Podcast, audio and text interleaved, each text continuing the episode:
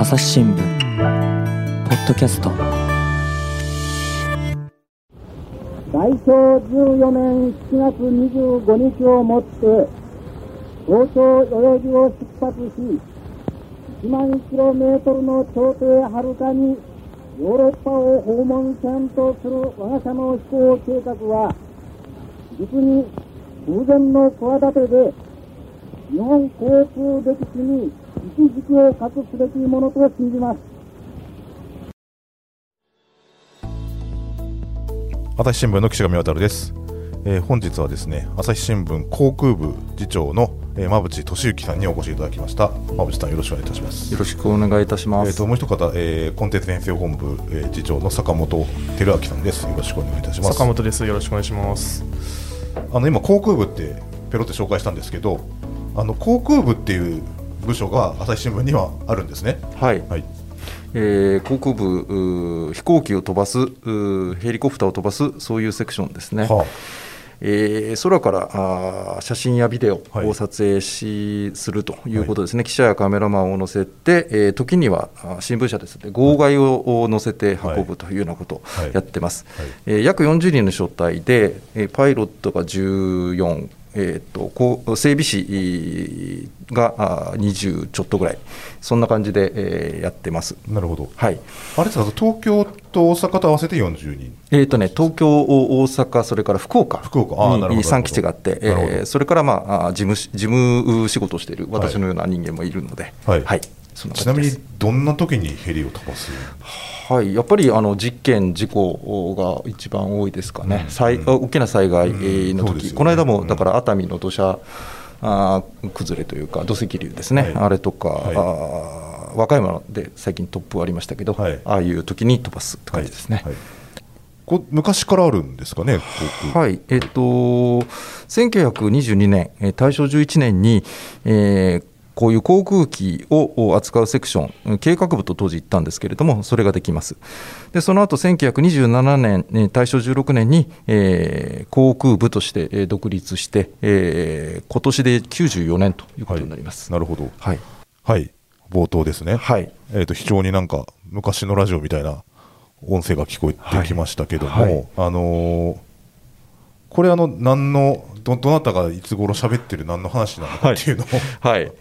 えーっと、これ、あの、えー朝日新聞社の、大阪朝日新聞社の、えー編集局の当時、主幹という仕事をしてた、まあ、編集幹部の岡野洋之助さんという人のお声になります。はい、えー1925年、大正14年に、えー7月25日えーなんですけども、東京から、えー、と朝日新聞社の飛行機、初風号、こち風号という2機のお飛行機をローマに向けて飛ばしました。でこれ、欧州訪問大飛行というふうに銘打ってやったんですけれども、飛行機はロシアを経てベルリン、パリ、最終目的のローマに10月27日に到着するという、あそういう、3ヶ月ですはい、あの飛行になったんですけど、この声はその冒険、うんまあ、言ってしまえばもう当然、冒険飛行なんですけど、その冒険飛行に臨むにあたって、えーこの編集の幹部だった岡野洋之助が計画の概要を、をえーとまあ喋ったという内容ですね。なるほどですね。えー、と当時、えー、と岡野洋之助がどうやらその、えー、と大阪放送局っていうところにも、うんうん。あの関与してたらしいので、大阪放送局ですか、はい。朝日新聞に大阪放送え局があっとでね、朝日新聞とは別にですね、えっと、当時、東京放送局とお大阪と、あと名古屋に民間の放送局を作ろうとしてたあーらしなるほどなるほどくて、ええそこになんかね、えっと関与してたらしくてはははは、そこで流したものじゃないかなと思うんですけど、ちょっとあの詰めきれなかったなるほどです。はい、いろいろ調べてもわからんかったということですね。そうですね、だからこの音あの源だけが残っていた手。元の資料で、えーは分からなかった。なるほどねはい坂本さん、これ、大正14年っていうと、なんかこう飛行機っていうのが、あんその頃ってこうビュンビュン飛んでたのかなとかっていう、あそうですね。あの今日私坂本が参加させてもらってるのはあの今年3月にあの創刊5万号を朝日新聞が迎えた関連企画であの私が担当デスクをしてた関係で参加させてもらってるんですけれどもこのお鳳凰飛行があった大正14年1925年っていうのは朝日新聞の歴史においても初めてあの入手取材に飛行機が使われた年としてかなり歴史的な節目でしてですね、はい。あのこの年大正14年の5月23日にあの兵庫県の田島そして丹後地方に強い地震が発生してあの大きな被害が出たんですけどもこの取材で初めて朝日新聞が航空機を使ったという年なんはですね。あなるほど。あのーこの時地震発生が午前11時過ぎと。で被害地が田島地方だっていうことが分かったのが12時半を過ぎてた状態と、ですぐに記者と写真班の2人、え2組がですね列車で当時はあのもう列車しかなかったので豊岡に向けて出発したんですけども順調に行っても現地到着はまあ午後6時半になると。でさらに写真撮ったとしてもそれを大阪に送り返す記者があー夜遅くまでないと。なったら当時のあの紙面制作のスケジュールから言って長官に間に合わないと。うんいうことで、えー東西定期飛行の飛行機を、まあ、冒険的に使用すると、もううんうん。ほとんどだから冒険だったと。いううん。ような形で初めて使ってですね、はい。でえーちょうど雲の低い天候だったようなんですけども、往復300キロをうんうんをうん。ニュース取材のために、えー飛ぶということがありました。で、あのーこの時初めて、えー災害地、あのー燃え上がる街並みを撮影した写真が空撮で、え撮影されてですね、はい。で翌日の大阪朝日新聞の長官に載ったと、うん。あの今では災害地の空撮ってあの普通のことですけども、はいこの頃は本当に着陸できる場所もないはい。中で、えー飛ぶということでかなりまあ勇気もいった取り組みだったと思うんですけどもこういうことを初めて朝日新聞がやったという年がこの大正14年だったと。はあ、はあでこのおおよそ2ヶ月後うん。にこのさっき馬淵さんから話のあった初風こち風の法企画というものが持ち上がったということですね。これあのちなみにあれなその東西あのそのの定期航路ですか？で飛んでたのがこの初風こっち風になるんですか？いえ、えーっとこの当時、あの初風こっち風号が、えーっと欧州から帰ってきた後に使われたあーことはあったと思うんですけれども、はい。この当時、て東西定期航空会といううものの組織で飛んでいた飛行機は別な飛行機になります。はい。はい。はい。はい。もうちょっとスペックが古いというか。そうですね、うんうんうんえっと、リスナーの皆さんには申し訳ないんですけど、はい。はい。岸上さんにご覧いただくと、こ こんな飛行機を、あふなんか二枚羽の服用機みたいは、ない感じでしょうかね、これはあの、うんうん中島式5型という飛行機で、当はい。当初おこ、この飛行機を7機、はい。えー使って。7機ですか、はい、それに、えっと他に、えー他の参加者、えっと朝日新聞社以外の参加あの人が 2, あの2社あったようなので、全部でと発足が9機という記録が残ってますす。ね、はいでそんなに安い買い物じゃないですよね9機そうですね、えっとまあ、新聞業をもとにですねあの経営の多角化を図っていた当時の、まあ、朝日新聞なんですけれども、今もね不動産やえってますよね、えええあの飛行機の機体やエンジンの開発は自自社であの担っていたわけじゃなくて、まあまあああの買ってくるってことになるんですけれども、えー、とそうですね、このななこの中島式5型っていうのは陸軍からあの払い下げを受けてるんですけど、はい。これ、残念ながら払い下げの金額はいくらだったのかっていうのはちょっと記録がないので、ええ分かんないんですけど、はい、まあ、当時の、ね、だそんな、ね、高かったとは思う、ね、安いかもじゃないとは思いますけど、ね。はい。今でいうヘリヘリぐらい、ヘリコプターぐらいの、そうですね、ね。あのね、初風、こち風の値段は、うん。あそれもわかるんですか？一応調べました、はいはい。えっ、とね、5万円から6万円ぐらいだったっていう当時のお金でね、はい、ありますね。うんうんうんうん。でこれ、貨幣価値に直すとどうなるのかなと、でこの当時、なんか国家公務員、国立大卒の初任給が70円ぐらいだったみたいっていうことなんですけどそうすると2500、600万ぐらいって感じになるのかなと、ただ、い。これ、2500、600万だと、現代のヘリの価格から見ると意外に安いですよね、はい、ですよね。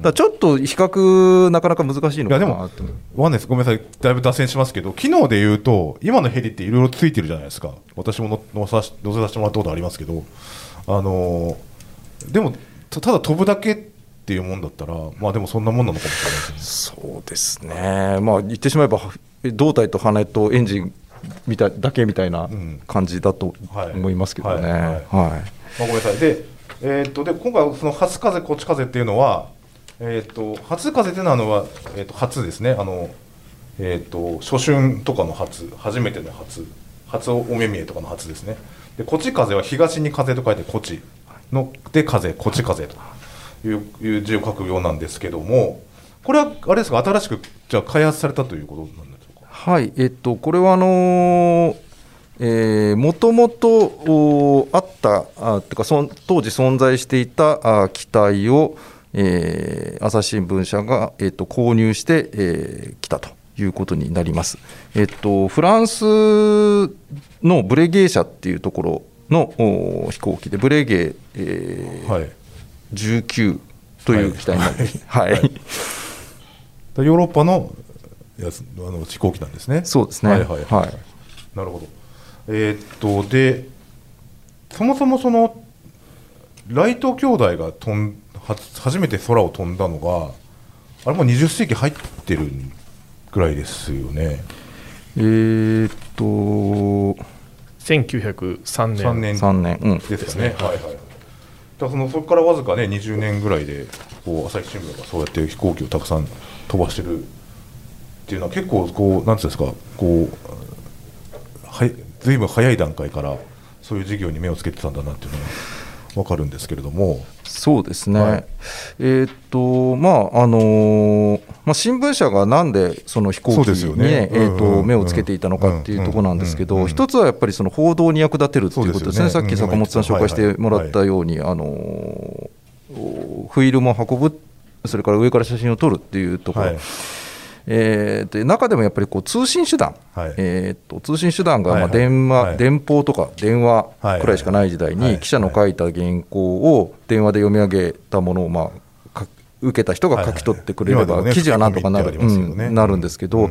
でも写真ですね、デジカメやスマホない時代ですから、あの写真ですね、フィルム、フィルムかもしくはガラス乾板みたいな時代なんで、それを紙に焼き付けたものを印刷する場所に持っていかないと支部が作れない時代だった。はいはい。で写真を紙面に掲載するっていうことで、ライバルの新聞社に差をつけられるので、また印刷を早くやるって、早く読者に届けることではい。差がつく、はい。そういう競争に打ち勝つために、うん。あの飛行機を道具として用意したとはいうことになろはいうかなと思います。はいあのーこれ坂本さんの詳しいかもしれないですけどあの当時は全然だから一般の人が飛行機に乗るような時代じゃなかったわけですよね。そうですね、あのーなので、このニュース取材にうん。飛行機を使うっていうことがですね、あのー実行に移されたのもさっき申し上げたように大正14年なんですけども、はい。その前に、あのーえーと空撮、あのー自体は、うん。えー大正の5年、1916年に朝日新聞としてははい初めてやってはいるんです。はい。はいただ、これはその朝日新聞社が用意したあ朝日新聞社の飛行機ではなくてですね、うんうん。あの滋賀県の八日市飛行場っていうところであの飛行家のチャールス・ナイルスさんという人がフライトショーをしたときに、たまたま取材に行っていた大阪朝日新聞の松本昇カメラマンはい。があー乗ったらどうって誘われて はいはい。えー乗ってうん。撮影したと、でそれが新聞に載ったというのがですね、あの初めてのケースで。あーははぐまあ当時 しかも宙返りまでしたというはいはい。話があって、この社内資料にもよくぞ G に耐えて写真を写せたものだと感心するみたいなことが書いてあるんですけど、でこれがまあ朝日新聞としての初空撮なんですが、はいはい。その後、その物を運ぶ手段としては飛行機っていうのはまああの重宝されたんですけど、ニュース取材えーに使うっていうこと自体はあのそこからまあだから大正5年から14年までだからはい。9年かかってるんですよね。だからあのいわゆるニュース取材の現場に実用されるまではそれなりの時間がかかってると、まあ、やっぱりその一般の人にとってやっぱり飛行機って身近なものではなかったし、うん。まあ、新聞社の方でも実際にどうやってニュース取材の場に活用しようかっていうところでまあいろいろと模索とかがあったんだろうなというふうに想像されます。はい。はい。はい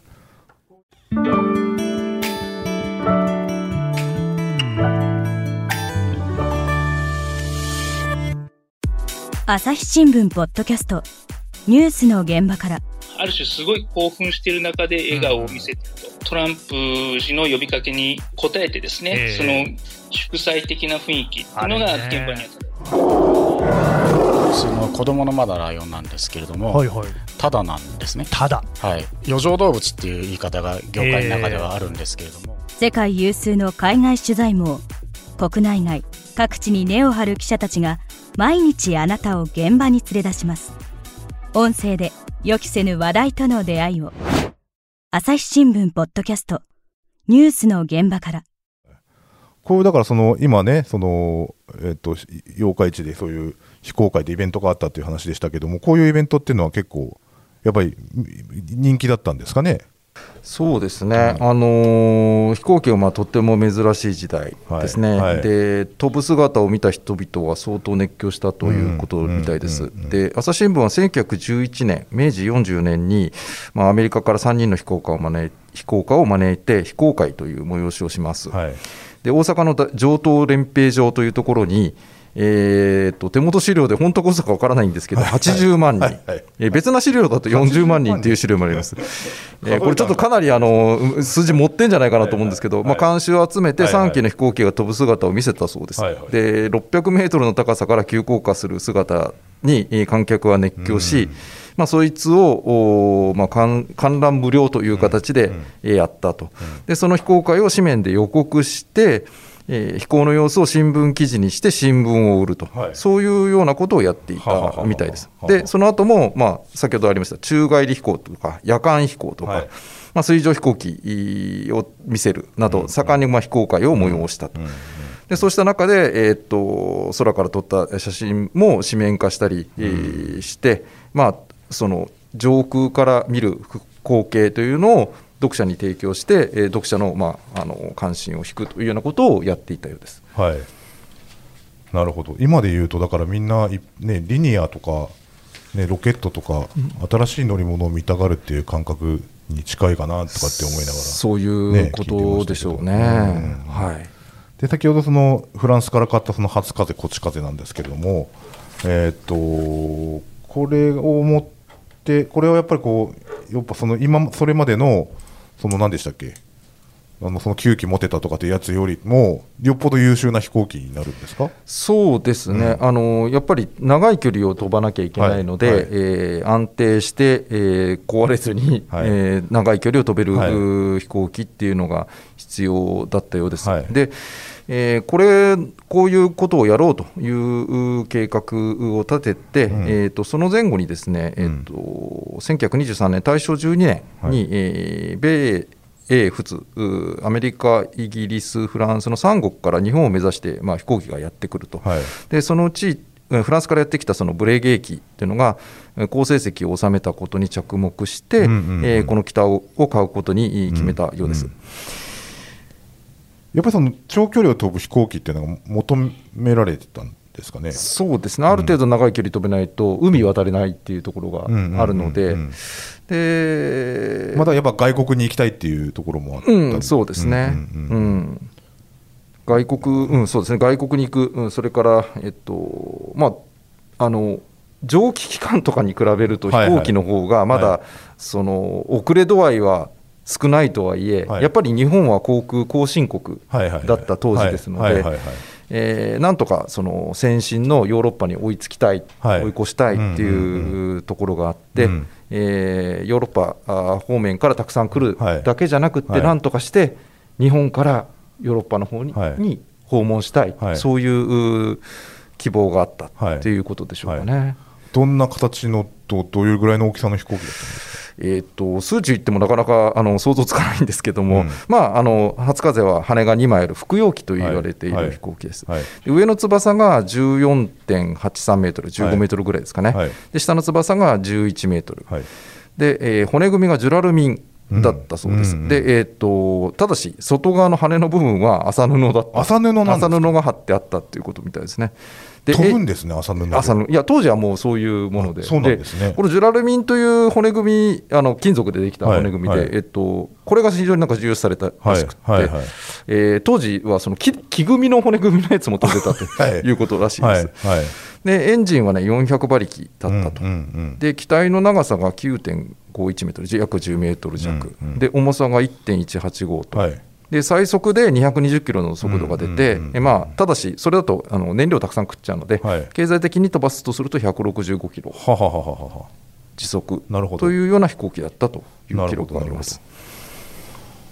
でえーっとこの2機の飛行機がその、まあ、当最初の、ね、音源の方で空前の企てという言い方をしておりましたがそのまあこう空前っていうのはやっぱこう海外に飛ぶそのヨーロッパまで飛びでいくっていうのがやっぱり空前だったという意味だと思うんですけども、はい。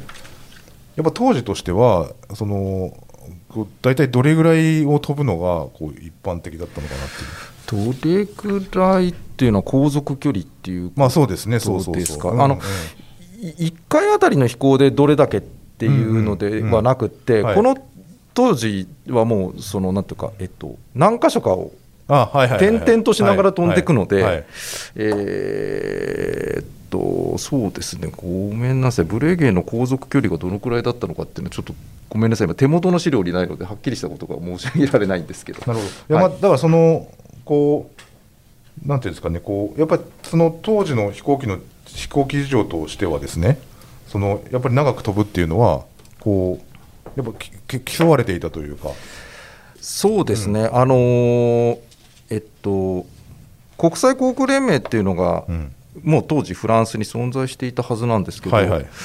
えーそこがそのお都市間でどれだけの時間で飛べるかっていう記録を競わせていたりとかしたり、はい。あとそれからこの当時、フランス政府が、うん。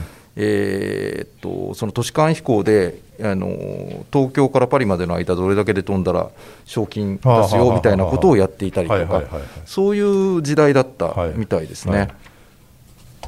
こうに日本も負けまいとということで。そうですね、はい。はい。日本も負けまい、それからそのそういううところで、えーなんていうんですか、プレゼンスを示したいっていんうことになりますかね。これた当時ごめんなさい。ちょっと,、えー、と素朴な疑問なんですけどこの民間で飛行軍じゃなくて民間で飛行機を持っていたっていうのは他にどんなとこがあったのかなっていうのが気になったんですけど。例えば今でいう、えー全日空であるとか日本航空みたいな、まあ、要はおお客さんを乗せる航空会社っていうのはまだなない時代なんですか？えっと、東西定期航空会も実はその後旅旅客航空に乗り出すんですけど、はいはいはいはい。多分だからそのまあ少なくとも今みたいにバンバンこう飛ぶ時代じゃないでしょうしそのみんな珍しがって飛行機を見に来るぐらいだからこう一般の庶民が乗れるレベルではないという乗れるほど乗れるやっぱ珍しいもんだったっていうことなんでしょうけども、うんそね。そんな、あの一般的なものでは決してないそうですよね。ですね。はい。うん。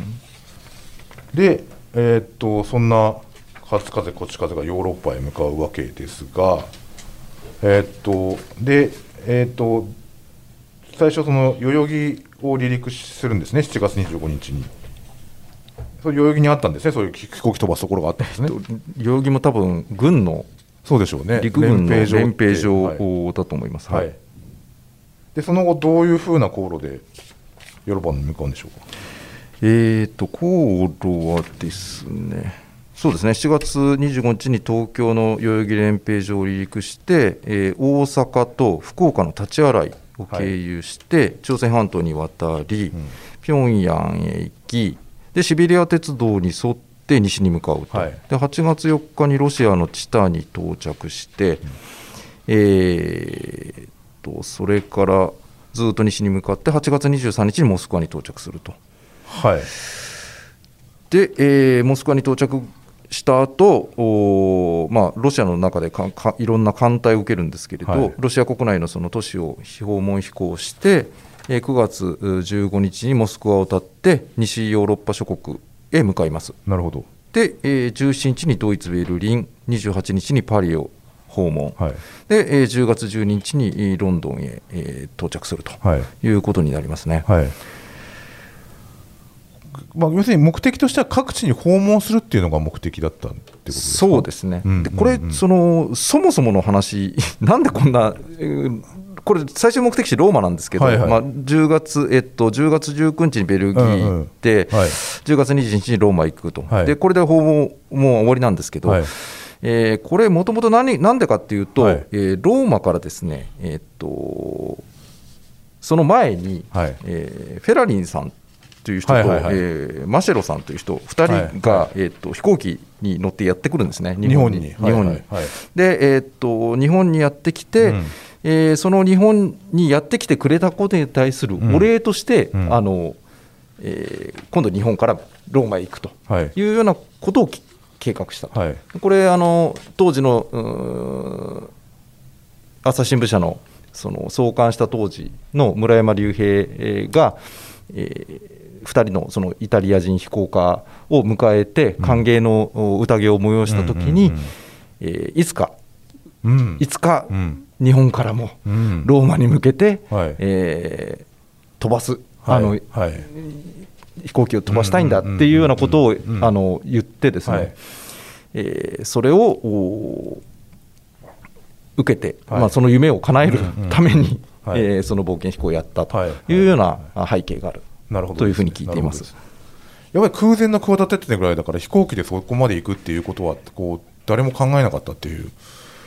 まあ、ヨーロッパからは来てましたけど、うん。日本から行くっうん極東の、はい。そのそんなに、まあ、ようやくなんとかあの追いついたうん。ぐらいの、国情だった国から、はいはい。ヨーロッパ航空先進国のヨーロッパに向けて、はい。えー日本人が機体を操縦して飛ばしていくって、うんうん。そういうところに、まあ、夢があったっていうことととですよね。うん。それをやっぱりあの読者の人にはい。宣伝して、はい。えー新聞を売りたいっていうそういうところもあったんだろうと思います。だからもう日本のその航空士としてはもう初めての出来事だった。そうですね、あの日本からヨーロッパに向けて飛行機が飛んでいくっていうのは初めて初めてなんだ。のことだったよね。ということですね。うんうんうん。ヨーロッパからあの日本に来るという意味で今馬淵さんの話にあったあの、うん。イタリアから日本に来たはい。今の話、はい。これあの大正9年1920年のことなんですけど、この1万2000マイル余りを飛んで、あの当時到着したイタリアのこの、えー今お話になったお二人の注意、はい。大歓迎を受けたようなんですけど、はい。まあ、それほどの、まあ、大冒険ではあったと。はい。で日本から、まあ、飛行機まだ後進国であった日本から、うんうん。あヨーロッパに向けて飛ぶというのがいかにその壮大な事業であったかとはい。いうことが、まあ、こういったところからも伺い知れるかなとい。う感じですよね。なるほど。はい。ちなみにこの、うん。えっと、飛んできたフェラリンさん、フェラニーさん。フェラリンさんって、うあのー宮崎駿監督の「紅の豚に」あー。えー豚の親友としてイタリア空軍のパイロットで登場してくるイケメンの人がいるんですけど、いますねはいはいはいフェラリンさんっていう人が登場してくる、その人です。で、まあ、そんなこんなでですねこう空前の企てを成功させた初風こち風なんですけども、ね、このまた、えー何年後かにねさらにあの、えーすごい挑戦をする飛行機がまた現れるということでそのお話はまた次回ねまたゆっくりお聞きしたいと思います。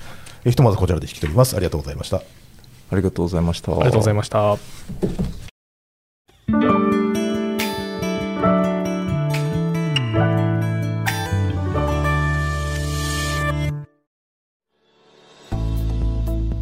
はい、えー航空部の馬淵次長にお越しいただきました。えっ、と馬淵さんなんかこの貴重な当時のこう写真えっ、と飛行機の、えー映像が朝日新聞デジタルで見られるというお聞きしたんですけども。はい、えっと、初風こち風号より少し時代が下って、えー戦中のはいはい。機体になるんですけれども、はい。A26 という、はい。長距離飛行機がありました。はい。でこれについてですね、うん。えーこれ悲劇の翼と言われたあの悲劇的な飛行機なんですけれども、えーこれについての記事とそれから動画ですね、はい。えー機体の飛んでる姿が映っている動画というのが先頃お見つかりまして、はい。えーこれについて、えー、と朝日新聞デジタルのおページで、はい。えー動画と記事をと写真をですね、はい。えー公開しています。はい。えー、と朝日新聞デジタルのおトップページの方から、えー検索のお機能ありますので、えー A26、はい。えーアルファベットの A アルファベットの A ですね、はい。26は数字。要数字の26要数字はい。26で、えー検索していただけると、はい。そこのページにと飛んでいきますのでご覧いただけるかと思います。わかりました、じゃあまだ次回ねお話続きますけれども、はい。えーじゃあ今回はこちらで失礼いたします、はい。えー朝日新聞の岸上渉がお送りしました。それではまたお会いしましょう。この番組へのご意見、ご感想をメールで募集しています。podcast アット朝日 .com podcast アットマーク。